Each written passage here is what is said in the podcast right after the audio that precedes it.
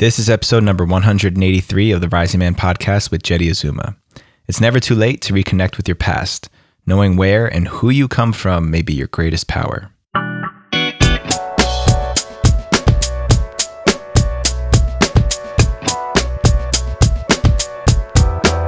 What's up, Rising Man family? Thank you for joining me again here today. Jeddy Azuma checking in behind the mic. I've got a special solo episode today, so it's just going to be myself sharing with you guys something that is really important to me. But before I do that, I want to make sure that those of you guys out there who have not yet participated in any Rising Man events, or even if you have, even if you've been a part of our Rising Man community and you haven't yet signed up for our 12 week Ignite course, I'm going to encourage you to do that right now. And here's why. The Ignite course that we created is a composite of all the greatest teachings, lessons, and wisdoms that I've had for myself over the past 10 years, all crunched into 12 weeks of amazing content. And the reason I'm encouraging so many guys to go through this is I really believe this establishes a solid foundation for you as a man to step fully into the work that you came here to do in your life. Doesn't matter what you're getting into career wise, doesn't matter where you're at relationship wise. It is a template that will help any man establish a strong foundation for the life that he wants to build for himself. So, head over to risingman.org slash ignite. Check it out right now. I guarantee you guys you'll get quadruple 10 times the value that you put into it. And i'm excited to see more and more of you guys signing up for it. So like I said, no guest to introduce for today. Today, it's just me behind the mic sharing with you guys something that I think is a really important topic. In this episode, I'm going to share with you guys a summary of a presentation I've given a few times regarding ancestry, collaborative lifestyle, and, in my opinion, the way that we are meant to live as humans. In this episode, I started off with an ancestral heartbeat visioning that I've brought into many of my trainings and used in many different platforms before. I discussed the term rerooting, what it means, and why you should care. I also brought up some fascinating realizations from my work regarding the connection to ancestry or lack thereof for modern people. And for those of you familiar with Maslow's hierarchy of needs, I provided a brief overview of this man's work and my interpretation of it. And I also shared some information I recently learned about the continuation of his hierarchy and that all the information that most of us learn and know and associate with his hierarchy wasn't actually complete. Lastly, I wove the connection between ancestry, human needs, and rites of passage all together so that we can see a way back to community and culture. So, without further ado, myself, Jeddy Azuma. Let's do it.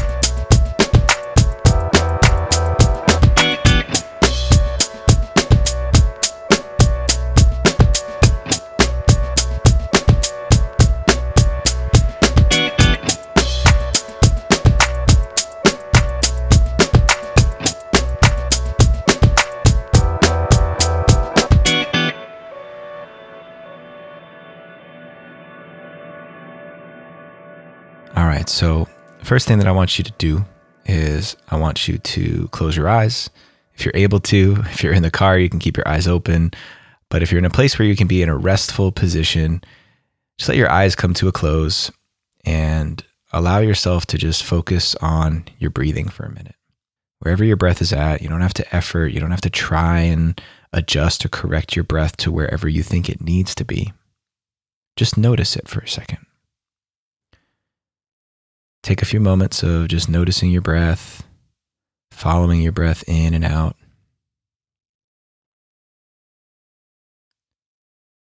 And then after a couple of moments, I want you to take your fingers, two fingers, and you can place them either on the inside of your wrist, where you can feel your pulse on your wrist, or just on the outside of your neck, adjacent to your windpipe, and find your pulse.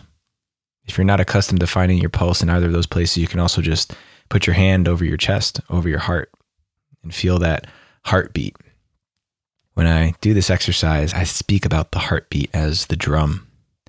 It's the sacred drum that started beating in your chest the moment you were born. In fact, even before you were born. It was the first stroke of life that occurred while you were still in utero inside your mom's belly. Just imagine that for a second. Really appreciate that. Your heart has been beating for you nonstop ever since then. Never giving up on you, unrelenting, just going for it.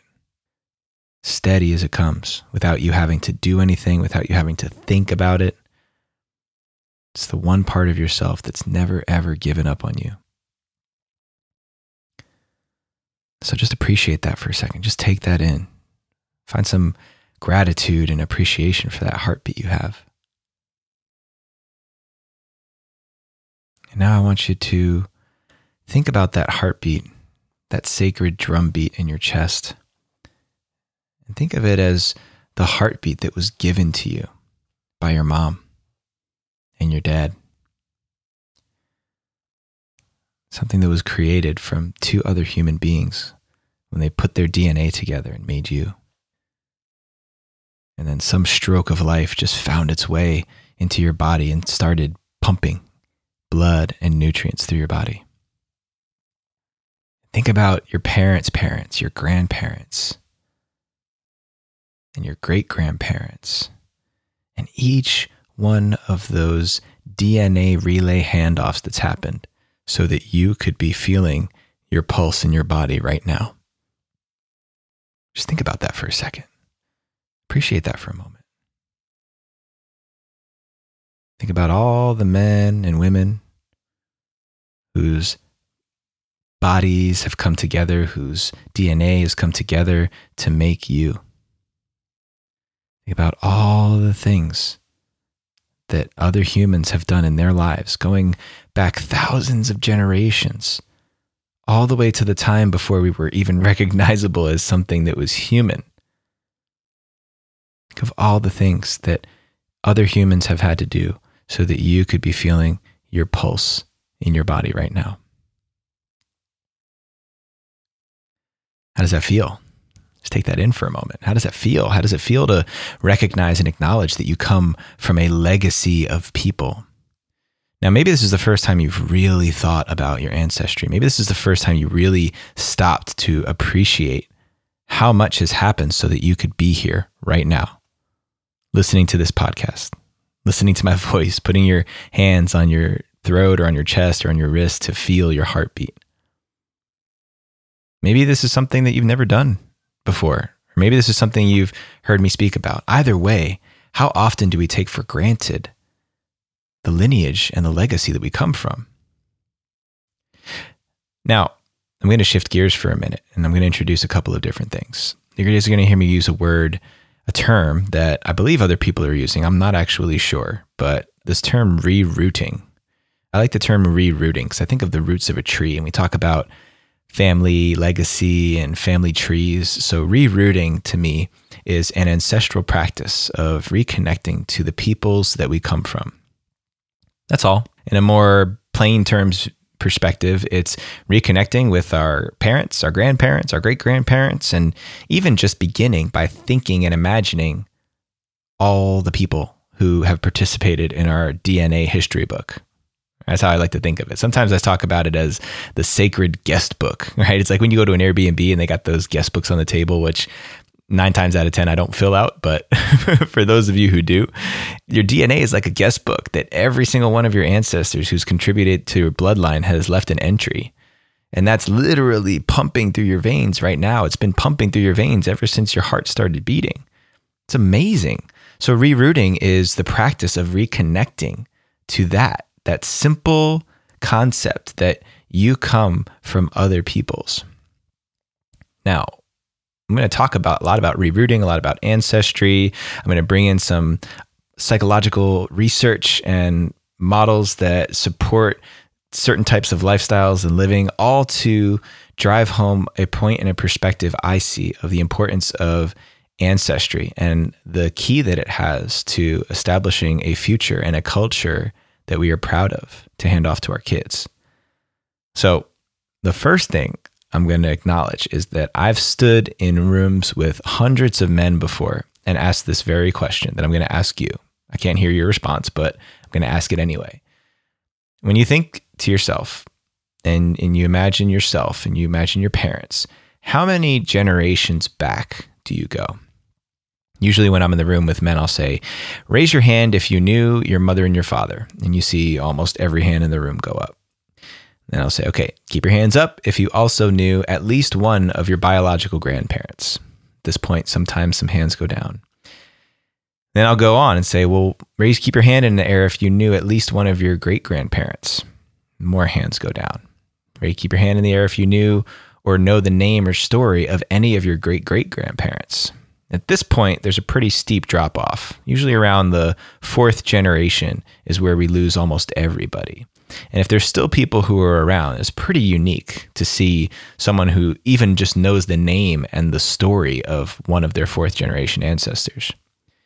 Now, in contrast, I did an episode with a man named Keone Hanale maybe a year ago now, and he was talking about the ancestry of his people. He comes from a tribe called the Mu people who live in the Hawaiian Islands. I forget exactly which island off the top of my head, but they have a practice that takes them back 20,000 years in their ancestry where they have rehearsed and recited the names of every ancestor in their bloodline.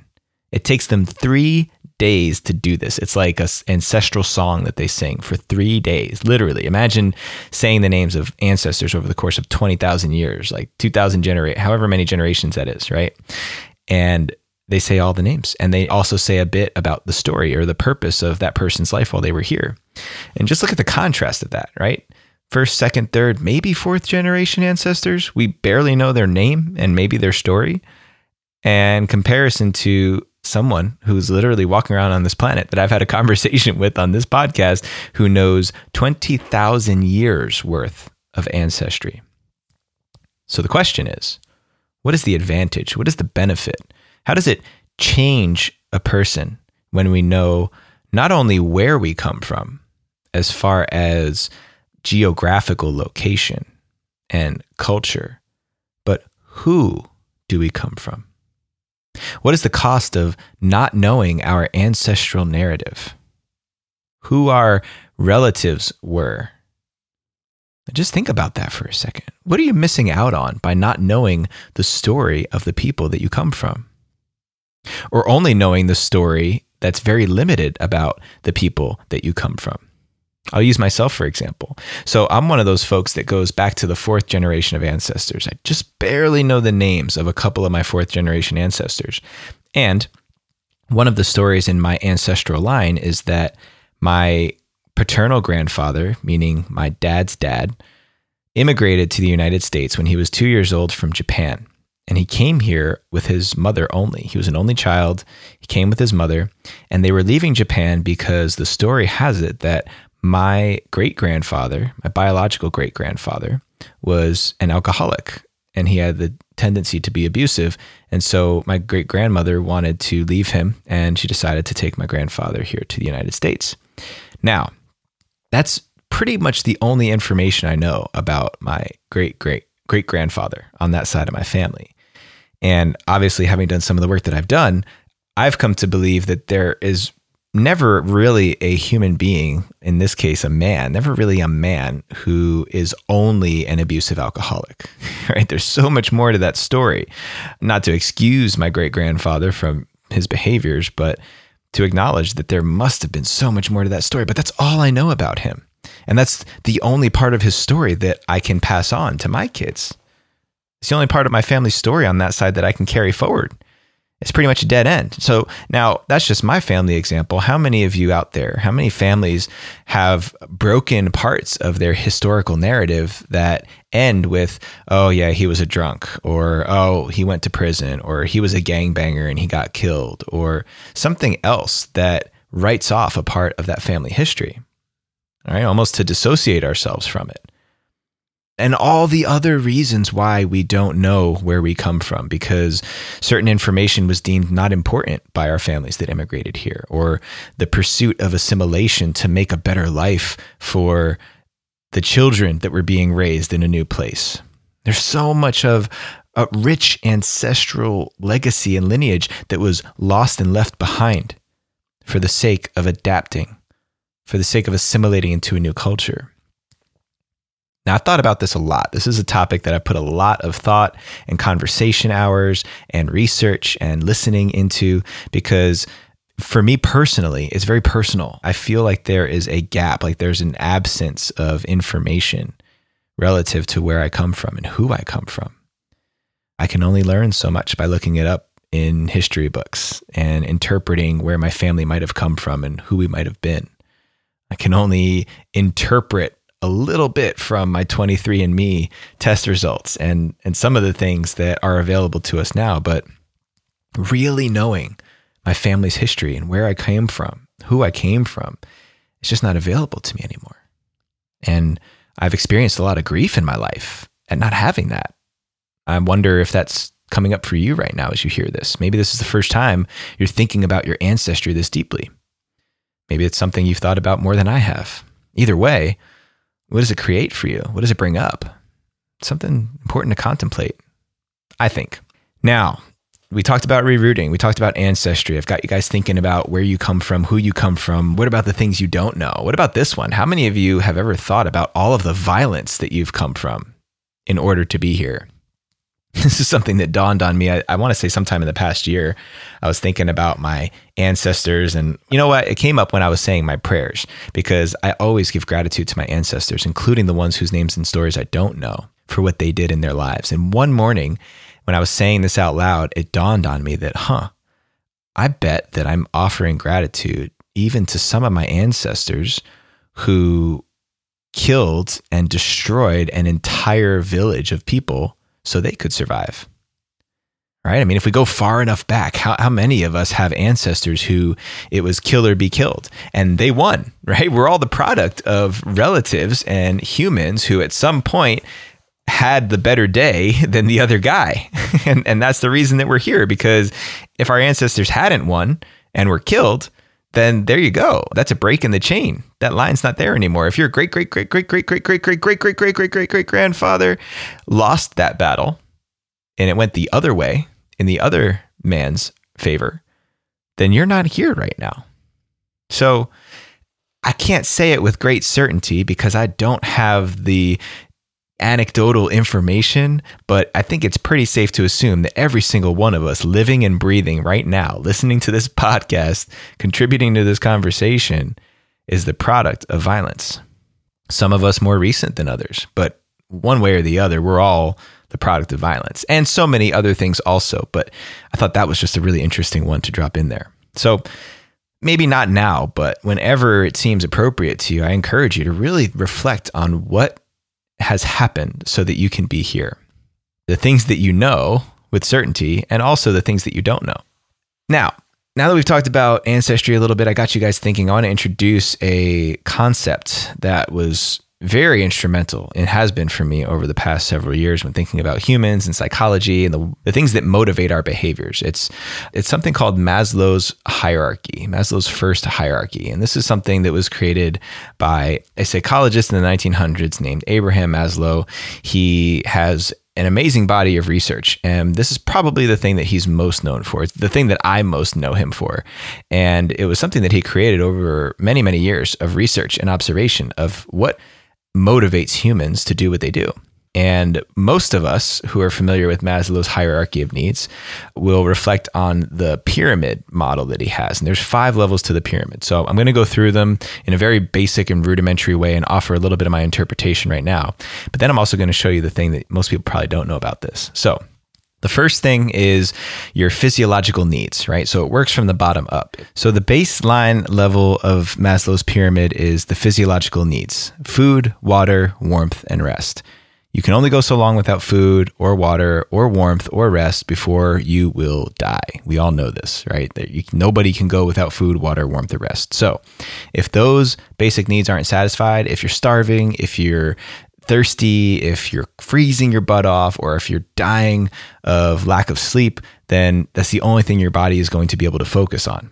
So, as long as those physiological needs are met, which we know is not the case for all humans on this planet, there's plenty of people who are starving, plenty of people who are thirsty, cold, on the streets, tired, then this is going to be the only thing that will motivate you. You won't be able to think about higher purpose, for example. So, after the first level of need, the physiological category, the second level is safety. So, in the second level, it's all about security and safety. Now, it's not just physical safety, although that's like our most instinctual response is physical safety. Am I safe? Is my family safe? But in modern times, it's also is my ego safe? Am I financially safe? Am I going to be able to pay my bills? Is my house going to get broken into by an intruder? Right? There's a lot of different safety and security needs. So, once our physiological needs are met, we start focusing our attention on safety. Am I safe? Am I secure? Am I going to be able to take care of myself and my family? Once physiological needs and safety needs are met, then we start to open up to some more of what we would call the higher consciousness or the sometimes people call these like first world problems, right? Relationships. The third level of the pyramid is belonging and love. That's this is my interpretation of Maslow's hierarchy, but it's all about relationships, right? It's all about how we get what we need and, and how we exchange thoughts and ideas and love with other people. And so we need to feel a sense of belonging and connection with other people. It, was described in Maslow's hierarchy, and it's something that we see evidence of everywhere we go. I mean, just let's look at what happened to people over the course of the last year with the pandemic. Right? How important were those relationships, the physical contact, the ability to sit down with somebody that you love and actually look them in the eyes and give them an embrace before they go. So, belonging and love and relationships is that next tier of need. So, as long as physiological needs and safety needs and relational needs are satisfied, then we can start to get into the higher levels. And this fourth level is esteem. This is the prestige, the acknowledgement, the validation of who you are as a human being based on many things, but most predominantly accomplishments. So when we think about esteem, we think about the things that we are able to get recognized for, the things that we earn respect and approval for. So esteem is something that obviously if you're starving, you don't really care so much about esteem, but once your other levels of needs are satisfied, this is going to become the most important thing. Now, we could probably spend more time talking about this, but this is where I think a lot of us get stuck. A lot of us who are in this first world where our physiological safety and relational needs are met, some of us get caught in relational as well. But if we make it past the first three levels, we start to suffer in this zone where we don't feel acknowledged and validated. We don't feel seen. Maybe we weren't given that validation from our parents. And so we look for it in our partners and all of those psychological patterns that play out in our lives. But one way or the other, if our esteem needs are not met, then we will never be able to get to the ultimate highest point of Maslow's first hierarchy, which is self actualization. Now, Maslow's definition of self actualization was basically taking all of that potential that you have in your body as a human being and fully living into who you are, right? Taking all of your skills, every ability that you have, every experience that you had, and squeezing every last bit of juice out of the berry so that you can give your fullness, to your creativity, to your purpose, to your life. So self actualization is about purpose, it's about creativity. It's basically alchemizing everything that you are and successfully delivering it to the people around you. So this first interpretation of Maslow's hierarchy of needs has a human being going through the most basic needs and graduating up every ladder, checking off the boxes, making sure those needs are met in order to get to the ultimate goal of self actualization. So, for those of you who already had this context for Maslow's hierarchy, awesome. For those of you who are learning this for the first time, you can learn more by looking it up and reading more about it. I'm giving a very rudimentary overview of it at this moment because this pyramid of Maslow's hierarchy is only half of the point I'm trying to make.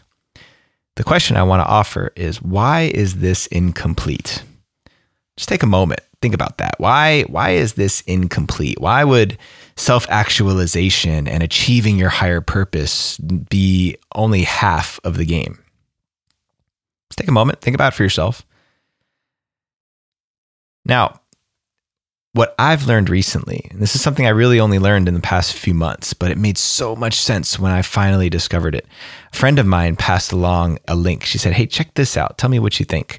And there's an article by someone named, uh, I don't want to pronounce it improperly, but Teju Ravilochan. Teju Ravilochan, I believe, was the name. And it spoke about a second hierarchy that Maslow had created when he was spending time observing the Blackfoot Nation, uh, the indigenous peoples of the Blackfoot tribe. And it was, it was kind of remarkable because there was the whole article that spoke about Maslow's first hierarchy and his experiences in observing people from the Blackfoot Nation and also side by side with people who were more colonialists, right? Like people who came from immigrated peoples who came to this country that were living nearby the Blackfoot. And comparing and contrasting in his research what he noticed of these different peoples, what were the commonalities of the basic needs that were driving both of these two very different cultures of humans and what was different about them as well. And so, what I learned is that Maslow actually had a second hierarchy of needs. That first one was a pyramid, and it was all about going from baseline physiological needs to self actualization. But he had a second model, a second hierarchy of needs that started with self actualization. Now, this blew my mind and also confirmed a lot of things that I already believed to be true. So when I understood this, I was like, whoa, okay. So his second hierarchy, not only was it not a pyramid and linear, it was in the form of a teepee. So a spiral conic cylinder that had a spiral element to it that started with self actualization, spiraled around to the next tier, which was community actualization, and finished at the tip, which was cultural perpetuity which I translate to legacy. So let's put this together, okay? Let's take an individual human whose whole pursuit from the moment that that heartbeat occurs in your body to when you become an adult, your whole purpose is to self actualize. And so you do. And growing up in a community in a community based society, every human, every adult in that community, whether they were your mother, your father, your grandma, your grandpa, your auntie, your uncle, or someone unrelated to you, their job was to help you become you. So they provided your baseline physiological needs food, water, warmth, and rest until you could do it for yourself.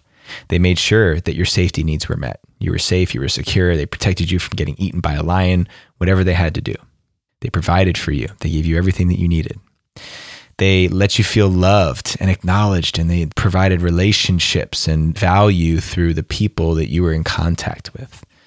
And then they also acknowledged you and validated you and gave you respect and prestige for the achievements that you had as you were growing up until you were seen as an adult having achieved self actualization. You know what your purpose is, you know what your gift is back to your community, you're prepared to become an adult. But that was just the beginning. That's just the first half of life. That's just going from child to adulthood, making that 180 degree turn from I'm being taken care of by the community to now I'm taking care of the community. So the second hierarchy begins with self actualization, right? It's like the second tale of the saga that says everything we need to know about what a community needs. We need more self actualized people. And until an individual in our community is self actualized, it is the community's responsibility to help that young person self actualize. Because once all of the people in our community have self actualized, when every adult in our community is a self actualized person, by the definition that Maslow gave, clear on your higher purpose, supported in every way that you need to deliver your gift fully, then the whole community becomes actualized the entire adult generation is now actualized and capable of taking care of the next generation. Now, just let that land for a sec. Just let that sink in. Compare that to the reality that you have in your life right now. Are you surrounded by self actualized adults? Are you a self actualized adult yourself? Are you in community with people who are all self actualized? And if not, what's the cost of that?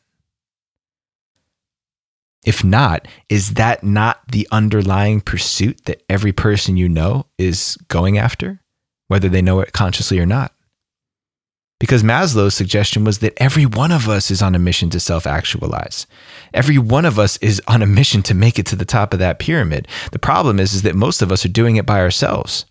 In this research I alluded to, Maslow was witnessing one community of peoples doing it almost entirely by themselves in this new first world Western model of what it looks like to be a human in this world and become successful, manifest destiny, capitalist ideals, right next to and side by side with more traditional indigenous culture that knew that the power of the individual comes from the power of the community. And even further, that there really is no individual. The only thing that matters is the community, the family.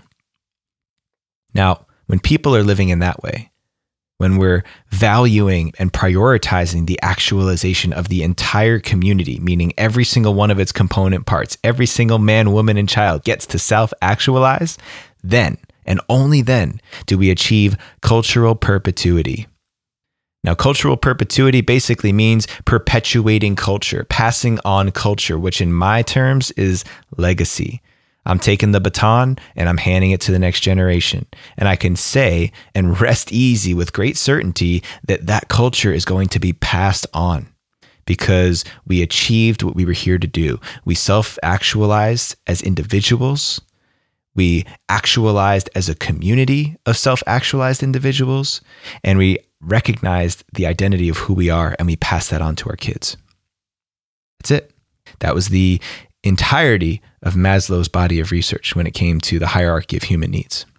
Now, a lot is up to interpretation. This was research that was done by someone in the 1900s, right?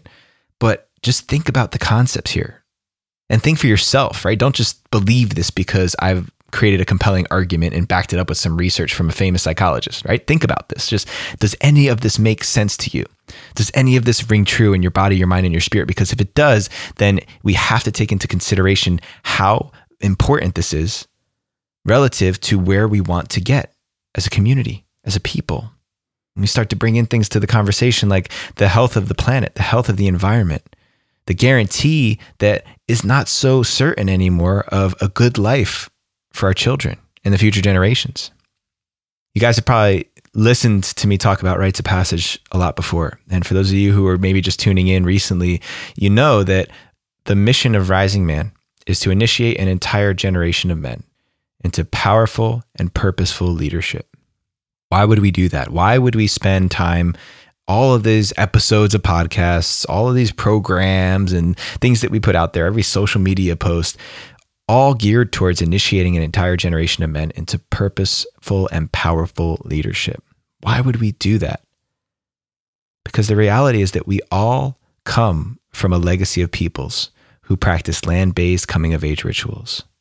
And the majority of us, probably everybody who's listening to this podcast episode, I would feel very confident that unless you've experienced it through Rising Man or some other community that we're closely tied to, that you did not have a land based coming of age ritual that signified the actualization of self that you needed. I could say that with great confidence 99% certainty that if you're listening to this, chances are you did not receive that. You didn't achieve that. And the reason why is because at some point our ancestors deprioritized and devalued that practice. For some of us, it was culture washed out of our peoples some of our people lost their traditions and cultures because of oppression from other peoples. It was made illegal to practice these ways. It was demonized, villainized. It wasn't safe. It wasn't deemed safe or culturally appropriate to do anymore. It was savage. It was less than human to do some of the things that our ancestors had done.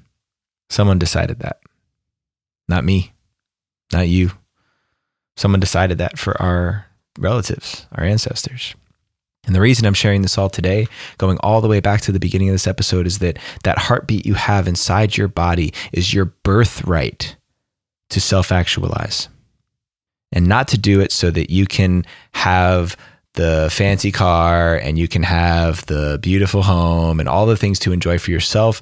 Your mission is to self actualize so that you can give it back to your people so that you can turn around and help the next person self actualize, so that we become a community of people who are all self actualized. And then we can pass on the way to our children. That's all. I just want you to take that in. I just want you to think about that. Just let it stew, let it marinate in your bones. See what it shakes up see what it brings up for you because I know it's brought up so much for me and it's been a long time coming that I've wanted to share this. So I'm going to leave the episode there so that all of you, all of us can just think a little bit deeper about what it means for us to reroot, to re ancestralize, to connect back to where we come from in the best way that we can with what we have available to us.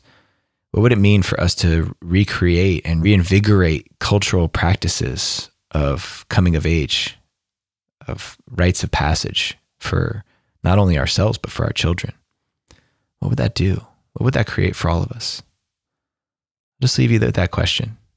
And I look forward to speaking with you, chatting with you, communicating and connecting with all of you who are moved and triggered by anything that I said in this episode on this topic. Because to me, this is one of the most critical questions that we need to be asking ourselves as humans. So, with that, and great love and respect and admiration for all of you as people, in honor of our ancestors and our relatives, for all of our relations, thank you.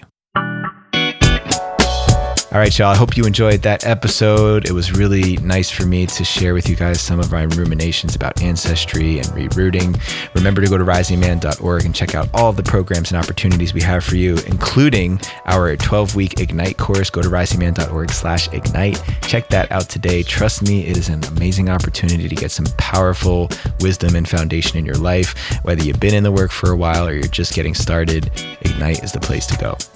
For access to links and resources mentioned in this episode and every episode, check out the show notes at risingman.org. Please subscribe to our podcast and our YouTube channel, youtube.com slash the rising man movement, to get all that great content that we're dropping each and every week. Give us a follow on Instagram at rising man movement to also see the things that we're talking about and to contribute to the community conversation about the things that the rising man is all about. Big ups to you, you, the listener. Yes, you and everybody who has been supporting the Rising Man movement, including the power team, the leadership team, and the whole community of Rising Man supporters out there. Big love to you. Until next time, rise up and claim your destiny.